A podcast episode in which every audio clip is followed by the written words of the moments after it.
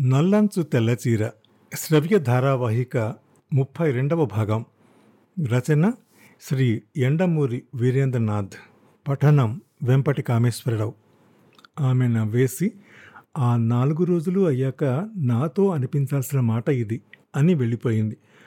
ఆమె వెళ్ళిన నిమిషానికి కానీ అర్థం కాలేదు. అర్థం అవగానే మొహం నవ్వుతో విచ్చుకుంది. అతడి హృదయం అంతా ఏదో తెలియని ఉత్సాహంతో గంతులేస్తోంది. బయట వర్షం కురిసేలా ఉంది.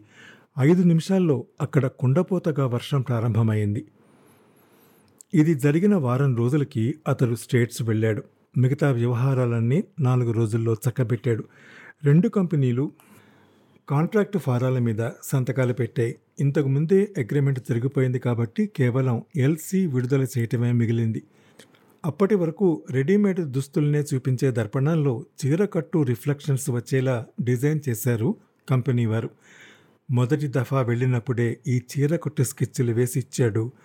ఆ డిమాన్స్ట్రేషన్లతో అతడు సంతృప్తుడయ్యాడు. ఆ దర్పణాలు భారతదేశంలో మరే కంపెనీకి సంవత్సరం పాటు ఇవ్వకుండా ఏర్పాటు జరిగింది. న్యూయార్కులో ఈ దర్పణాలు ఉన్న షాపుల్లో రద్దీని చూసి అతడు విస్మయం చెందాడు. ఎంతో వేగంగా జరిగిపోతున్నాయి అమ్మకాలు. శ్రమ కూడా లేదు. నాలుగు రోజుల్లో పని విజయవంతంగా పూర్తయింది. అతడి మనసు ఎప్పుడు వెడదామా అని ఉబిళ్ళూరుతోంది.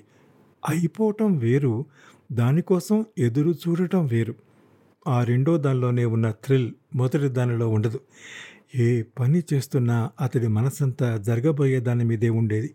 ఏదో తెలియని ఉద్వేగం. కోటి రూపాయల టెండర్ పాడేటప్పుడు కూడా ఎప్పుడూ అతడింత టెన్షన్ ఫీల్ అవ్వలేదు. ఎందుకు? అప్రయత్నంగా పేదాల మీద చిరునవ్వు దానంతట అదే వచ్చేది. అవతల అమెరికన్ డైరెక్టర్లతో మాట్లాడుతున్నప్పుడు కూడా ఈ ఆలోచన వదిలిపెట్టేది కాదు. అతడికి ఇదంతా వింతగా కూడా అనిపించింది. ఇది సవ్యమైన థ్రిల్లేనా అంటే చెప్పలేడేమో కానీ ఇందులో ఇంత థ్రిల్ ఉంటుందని అతనికి ఈనాడే తెలిసింది. ఒకరి కోసం ఎదురు చూడటంలో ఉండే థ్రిల్ మాధవితో వివాహం చిన్న వయసులో అయిపోయింది. కాబట్టి ఆ తరువాత అతడికి అటువంటి థ్రిల్స్ ఏమీ ఇచ్చే ప్రయత్నం ఆమె చేయలేదు కాబట్టి ఇంతకాలము ఆ ఆనందం తెలియలేదు. పని ముగించుకుని అతడు స్వదేశానికి బయలుదేరాడు. అనుకున్న రోజే పని పూర్తయింది. ముంబైలో దిగేసరికి రాత్రి పదయింది ఆ రాత్రి అక్కడే ఉండి మరుసటి రోజు పొద్దున్న పదకొండింటికి హైదరాబాద్ బయలుదేరాడు. ముంబై విమానాశ్రయంలో టికెట్ కొనేటప్పుడు పూర్తి చేయబడిన ఫారంలో మామూలుగానే రవితేజ అనే పూర్తి చేశాడు. మరీ అంత భయపడవలసిన అవసరం అతడికేమీ కనపడలేదు. విషయం అంతవరకు వస్తే అవును చేశాను ఏ? అని ఎదురు తిరిగే ధైర్యం అతడికి ఎప్పుడూ ఉంది. కేవలం ప్రియంవద కోసమే అతడు ఈ జాగ్రత్తలు తీసుకుంటున్నాడు. విమానంలో మాత్రం తెలిసిన వాళ్ళు ఎవరైనా కనపడతారేమోనని మాత్రం చూశాడు. అలాంటి వారెవరూ కనపడలేదు. ఎయిర్పోర్ట్లో దిగి అతడు ట్యాక్సీ వేసుకుని ప్రియంవద ఇంటికి బయలుదేరాడు. అదృష్టవశాత్తు కింద ఇల్లు తాళం వేస్తుంది. పైన అతడి కోసం ప్రియంవద ఎదురు చూస్తోంది. అతన్ని చూడగానే ఆమె మొహం విప్పారింది. అనుకున్న టైంకే వచ్చేసరే అంది. అతడు నవ్వి బయలుదేరదామా? అన్నాడు. సర్ది ఉంచిన చిన్న బ్రీఫ్ కేసుతో ఆమె బయటికి వచ్చింది. ఇద్దరూ కూర్చున్నాక ట్యాక్సీ బయలుదేరింది. అరగంట తర్వాత నగరంలో కల్లా ఖరీదైన హోటల్ గది ముందు ఆగింది. అక్కడ ఫారం పూర్తి చేసేటప్పుడు మాత్రం చంద్రప్రియ అని వ్రాశాడు ముంబై నుంచి వస్తున్నట్టు. ఈ లోపులో బెల్ బాయ్ సామాన్లు పట్టుకొచ్చాడు. ఇద్దరూ మూడో అంతస్తులో గదిలోకి ప్రవేశించారు. ఆమె ఆ గది చూసి అవాక్కై మై గాడ్ అంది అప్రయత్నంగా. విశాలమైన గది. నీలం రంగు కార్పెట్. ఒక మూల ఫ్రిడ్జ్. బల్ల మీద గులాబీ పూలు. కిటికీ తెరల్లోంచి సన్నటి వెలుతురు కిరణం తప్ప మిగతా గదంతా లైటింగ్. ఛానల్ మ్యూజిక్లో సితారు ప్రకంపనం. అడ్డంగా విశాలమైన అద్దం ఒక మూల టీవీ ఎత్తైన మంచం వాటర్ జగ్ స్టెరిలైజ్ నీళ్ళ గ్లాసులు మందంగా సువాసన చల్లటి గాలితో కలిసి శరీరాన్ని వణికించే కొత్త ధనం. బెల్ బాయ్ వెళ్ళగానే చిన్న చప్పుడుతో తలుపు మూసుకుపోయింది. వెనక్కి తిరుగుతూ ఉండగా కనిపించింది రవితేజకి తాను వేసిన బోల్టు ప్రపంచానికి తను కనిపించకుండా తలుపులు వేయడానిక? తనను ఒంటరి చేసిన ప్రపంచాన్ని చూడదలుచుకోలేక తలుపులు వేయడానిక? లోకం కళ్ళు కప్పడానిక? తన మనసు తలుపు దేనినో తెలుసుకోవడానిక ఈ మీమాంస చాలా చిత్రంగా అనిపించింది. చిత్రంగా అన్న పదం సరైనది కాదేమో. ఉద్వేగం ఉత్సాహం అన్నం సహించిన ఆకలి తీరిపోవటాన్ని ఒప్పుకోని కోరిక. అన్నీ తమాషాగా కలగలిసిన ఒక భావం. బోల్ట్ వేసి వెనక్కి తిరిగాడు. ఎదురుగా ఉన్న ప్రియంవద కళ్ళల్లోకి చూడగానే ఆ క్షణాన అతను సెక్సువల్ అర్జుకి ఎమోషనల్ సర్జుకి అతీతంగా ఒక స్త్రీ దేహాన్ని కాక తనను తాను హత్తుకుంటూ రవితేజకు ప్రియంవద కనిపించడం లేదు మాధవి కనిపించడం లేదు. ఆ మాటకొస్తే ఆ క్షణాన అతనికి తను తప్ప మరేమీ కనిపించడం లేదు. కానీ అది ఒంటరితనం కాదు. కవినై కవితనై వేసవి వేడిలో వెన్నెల వాడిలో పన్నీటి జలజాతాల కన్నీటి జలపాతాల నాతో నేనే అనుగమిస్తూ నాతో నేనే రమిస్తూ స్తంభించకుండా అంతరంగంలో తరంగిస్తున్న ఈ వాక్యాల మేలుకొలుపుతో ఒళ్ళు వెరుచుకుని లేస్తున్నాడు రవితేజలోని రవితేజ. ఇన్నాళ్ళు రవితేజలోని భావుకుడు చీరల్లోని గళ్ళల్లో పువ్వుల్లో రంగుల్లో అంచుల్లో అల్లికల్లో ఆదమరిచిపోయి కూని రాగాలను ఆలపించే ఒకనాటి రొమాంటిస్టు ఈ క్షణాన నిద్రలేచాడు మార్కెట్ జయించడం కోసం మేధస్సుతో చీరల్ని అల్లే రవితేజని ఈ క్షణంలో జలతారు అల్లికల జరీకల జయించింది. అతనంత మోటుగా ఏ వస్తువునైనా పట్టుకోగలడని ఇంతవరకు అతనికే తెలియదు. అతని కౌగిలిలో ఉక్కిరి బిక్కిరి అవుతున్న ప్రియం వద్దకు కూడా తెలియదు. అయితే ఆమెకి మరో సంగతి కూడా తెలియదు. అతని కళ్ళు ధారాపాతంగా వర్షిస్తున్నాయని నాతితోనే కాదు రాతితో కూడా సురతం సాధ్యమే. హృదయానికి రసస్పందన ఊహలకి ఉలి కదలిక ఉంటే థ్యాంక్స్ నాట్ టు వద్ద థ్యాంక్స్ టు మాధవి. అర్ధనారీశ్వర చిత్రంలో చూడటానికి కనిపించే తేడా భావించడానికి కనిపించదు. ఆ అల్లికలో ఎక్కడ ఏది మొదలు ఎక్కడ ఏది విభుజ్య రేఖ తర్కిస్తోంది వేడెక్కుతున్న గదిలో గాలి. ఉచ్ఛ్వాసానికి నిశ్వాసానికి మధ్య నిశ్శబ్దం. అలసిపోయిన పాదాలతో నాట్యం చేస్తూ ఆ క్షణాన్ని నిశ్చలం చేసే ప్రయత్నం చేస్తుంది.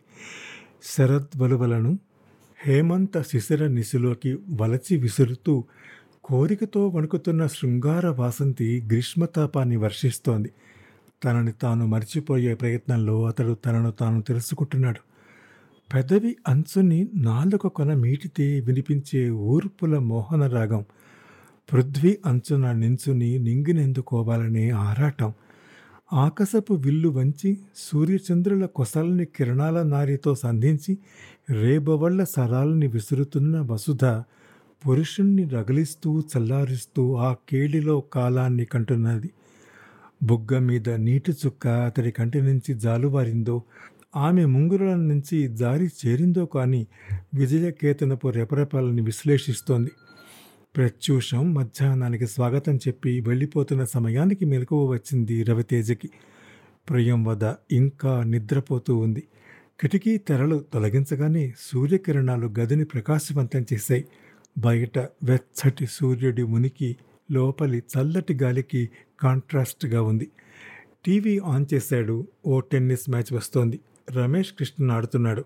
స్నేహితుల బలవంతం మీద ఓ పది రోజులు టెన్నిస్ ప్రాక్టీస్కి వెళ్ళినప్పుడు కూడా ఇలాంటి ఒళ్ళు నొప్పి అతడు షవర్ ఆన్ చేశాడు. వెచ్చటి నీరు వంటి మీద ప్రవహిస్తూనే అలసిపోవడంలో ఆనందాన్ని తెలుపుతోంది. దాదాపు ఐదు నిమిషాలు అలాగే బాత్ టబ్బులో కళ్ళు మూసుకుని పడుకున్నాడు. గదంతా తెల్లటి ఆవిరి మేఘాల్లో తేలిపోతున్న శరీరం ఛానల్లో లవ్ బిట్వీన్ రెయిన్ డ్రాప్స్ అన్న పాట సన్నగా వస్తోంది. బయట ఫోన్ చేస్తున్న శబ్దం అతడిని మేలు కొలిపింది అతడికి అర్థం కాలేదు. ప్రియంవద ఎవరికి డయల్ చేస్తోంది? ఆమె మీద కాస్త కోపం కూడా వచ్చింది. ఈ హోటల్లో తామిద్దరూ ఉన్నట్టు బయట వాళ్ళకి ఏమాత్రం అనుమానం వచ్చినా ప్రమాదం కదా? ఆ సంగతి తను మర్చిపోయిందా? అతడు బాత్ టబ్బులోంచి లేచి టవల్ చుట్టుకుని గదిలోకి వచ్చాడు. అప్పటికే ఆమె సంభాషణ ప్రారంభించింది. అవును అవునే ఈరోజే వచ్చాను. ఎల్లుండి జాయిన్ అవుతాను. ఏమిటి ఆఫీస్ విశేషాలు? అట్నుంచి ఏమన్నది వినిపించలేదు. ఎండి ఎప్పుడొస్తారట? రవితేజ వచ్చి మంచం మీద కూర్చుంటూ ఉండగా ఆమె అతన్ని చూసి నవ్వింది. మన ఆఫీసు వాళ్ళతో మాట్లాడుతున్నావా? అనబోయి మళ్ళీ తన కంఠం అవతల వాళ్ళకి వినిపిస్తుందేమో అని ఊరుకున్నాడు. ఎక్కడా? ఇంకా స్టేట్స్లోనే ఉన్నారట? చిలిపిగా అడిగింది. కానీ అంతలో ఆమె మొహం మీద నవ్వు మాయమైంది. అట్నుంచి వినపడేదాన్ని వింటున్నప్పుడు ఆమె మొహంలో మారుతున్న భావాల్ని అతడు గమనించాడు. ఎవరు? శర్మగారా? ఏమిటంత అర్జెంట్ పని? రవితేజ ఆందోళనగా ఆమె వైపు చూశాడు. ఏదో అనుకోనిది జరిగిందని ఆమె మాటల బట్టి తెలుస్తోంది. ఇప్పుడు ట్రై చేస్తున్నారా? రవితేజ వెళ్ళి టీవీ తగ్గించాడు. మళ్ళీ వచ్చి కూర్చున్నాడు.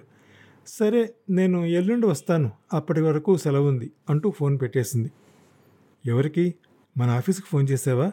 ఎందుకు ఇక్కడి నుంచి చేసావు? రవితేజ్ అడిగాడు. చెయ్యటమే మంచిదైంది. మీకోసం డైరెక్టర్లు అమెరికాకి ఫోన్లో ప్రయత్నం చేస్తున్నారట. రవితేజ ఉలిక్కిపడ్డాడు. అంత అర్జెంటుగా తన అవసరం వారికి ఏమొచ్చిందా అని ఆలోచించడం లేదు అతడు ఇప్పుడు అమెరికా నుంచి తను బయలుదేరి మూడు రోజులు అయిపోయిందనే విషయం వాళ్ళకి తెలిస్తే ఎలాగా అని మదన పడుతున్నాడు. అతడి మనసులో గిల్టీ ఫీలింగ్ ఈ కంగారుని ఎక్కువ చేసింది. ఇప్పుడేం చెయ్యాలి? మనసులో అనుకున్నట్టే పైకి అన్నాడు. ఇద్దరు ఆలోచనలో కొంచెం సేపు మౌనంగా గడిపారు. నాకోటి తోస్తోంది అంది ప్రియంవద నిశ్శబ్దాన్ని చీలిస్తూ. ఏమిటన్నట్టు చూశాడు. వాళ్ళకన్నా ముందే మీరే వాళ్ళకి ఫోన్ చేయండి. ఇంకో రెండు రోజుల పని ఉన్నట్టు మాట్లాడండి. ఈ లోపల వాళ్ళే మీకు తామెందుకు ఫోన్ చేయాలనుకున్నారో ఆ విషయం చెప్తారుగా? అతడు అర్థం కానట్టు నేను అమెరికా నుంచి మాట్లాడుతున్నట్టుగానా? అన్నాడు. అవునన్నట్టు తలూపింది. అతను క్షణం ఆలోచించాడు. ఈ ఐడియా బాగున్నట్టే అనిపించింది. ఇంటర్నేషనల్ కాల్ లోకల్ కాల్ లాగానే స్పష్టంగా వినిపిస్తుంది కాబట్టి వాళ్ళకి అనుమానం రాదు. అసలు వాళ్ళు ఎందుకు తన కోసం ప్రయత్నం చేస్తున్నారో ముందు తెలుసుకోవాలి. లేకపోతే మనశ్శాంతి ఉండదు. అతడు ఫోన్ అందుకోబోయాడు. అబద్ధం చెప్పటం అంత సులభం కాదు. అతడి చెయ్యి కాస్త కంపించింది. ప్రియంవద అతడి వైపే పోనీ ఇంతకన్నా మంచి ఆలోచన ఇంకోటి ఏదైనా ఉందా అన్నట్టు చూస్తోంది. మరుక్షణం ఆలోచించింది చివరికి ఎలాగైతేనే అతడు ఫోన్ డయల్ చేశాడు. రిసెప్షనిస్టు హలో రవితేజ టెక్స్టైల్స్ అంది. నేను రవిని శర్మగారు ఉన్నారా? అటు నుంచి మాట్లాడుతున్నది బాస్ అని తెలియగానే రిసెప్షనిస్టు కంగారుపడి సార్ అంది. ఈ కొద్ది టైంలో అతడు సర్దుకున్నాడు. నేను రవితేజని శర్మగారు ఉన్నారా? మళ్ళీ అడిగాడు. ఉన్నారు సార్. ఇప్పటి వరకు మీకోసమే స్టేట్స్కి ప్రయత్నించాం సార్. ఇప్పుడే దొరికింది ఆ కాల్. మీరు అక్కడి నుంచి బయలుదేరి రెండు రోజులు అయిపోయిందన్నారు ఎక్కడున్నారో తెలియలేదు. రవితేజ ఉలిక్కిపడ్డాడు. ఫోన్తో పాటు ఆ గదిలో వస్తువులు గిర్రున తిరుగుతున్నట్టు అనిపించింది. ఆ తరువాత ఏం జరిగిందో ముప్పై మూడవ భాగంలో వింటారు. అంతవరకు సెలవు నమస్కారం.